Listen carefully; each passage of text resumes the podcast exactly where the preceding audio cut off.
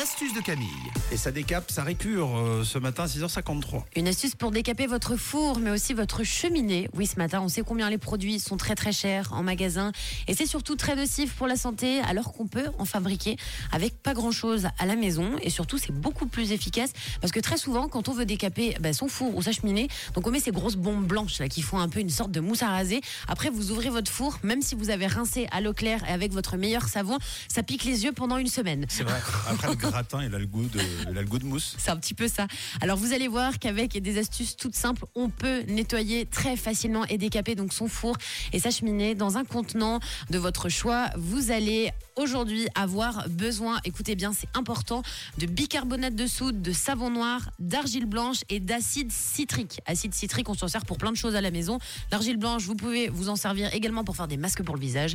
Et le savon noir, si vous n'en avez pas, vous remplacez par le savon de Marseille. Alors je vous explique, c'est très facile. Donc dans un contenant de votre choix, vous pouvez prendre un saladier en inox, comme ça ça risque rien. Vous allez à chaque fois ajouter deux cuillères de chaque produit. Donc on va dire deux cuillères à soupe. Donc deux cuillères à soupe de bicarbonate de soude, deux cuillères à soupe de savon noir ou du savon de Marseille, deux cuillères à soupe d'argile blanche et deux cuillères à soupe d'acide citrique. Là il suffit de tout mélanger. Vous allez voir que ça va vous donner une sorte de pâte assez liquide qui va s'épaissir à force de, mélanger avec votre grosse cuillère à soupe. Donc tous ces produits et vous allez donc prendre ce liquide et le laisser poser dans votre four. Donc quand on laisse poser dans son four, après vous refermez bien sûr bien le four.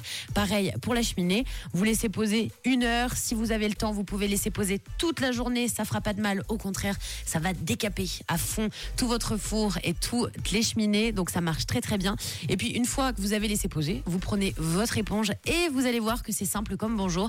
Une éponge, on n'a même pas besoin de frotter. Tout sera enlevé comme bah, par miracle. C'est le cas de le dire. Donc on a juste à éponger un petit coup. Ensuite, vous rincez bien évidemment à l'eau claire mélangée avec du savon pour éviter euh, qu'il y ait ces odeurs qui restent dans le four, même si c'est pas bien bien fort comparé aux produits chimiques des magasins. Et puis voilà, vous verrez que le produit est juste miraculeux. Puis vous pouvez le faire hyper souvent, là à peu près euh, tous les mois, hein. surtout si vous utilisez la cheminée en ce moment. Pareil pour le four, si vous faites des bons gratins et que ça gicle Ah oui. partout dans le four, on nettoie quand même de temps en temps, ça fait pas de mal. Il faut préparer le terrain pour le Père Noël aussi Voilà. Euh, d'ici la livraison de cadeaux pour Noël. Merci Camille, c'était ton astuce.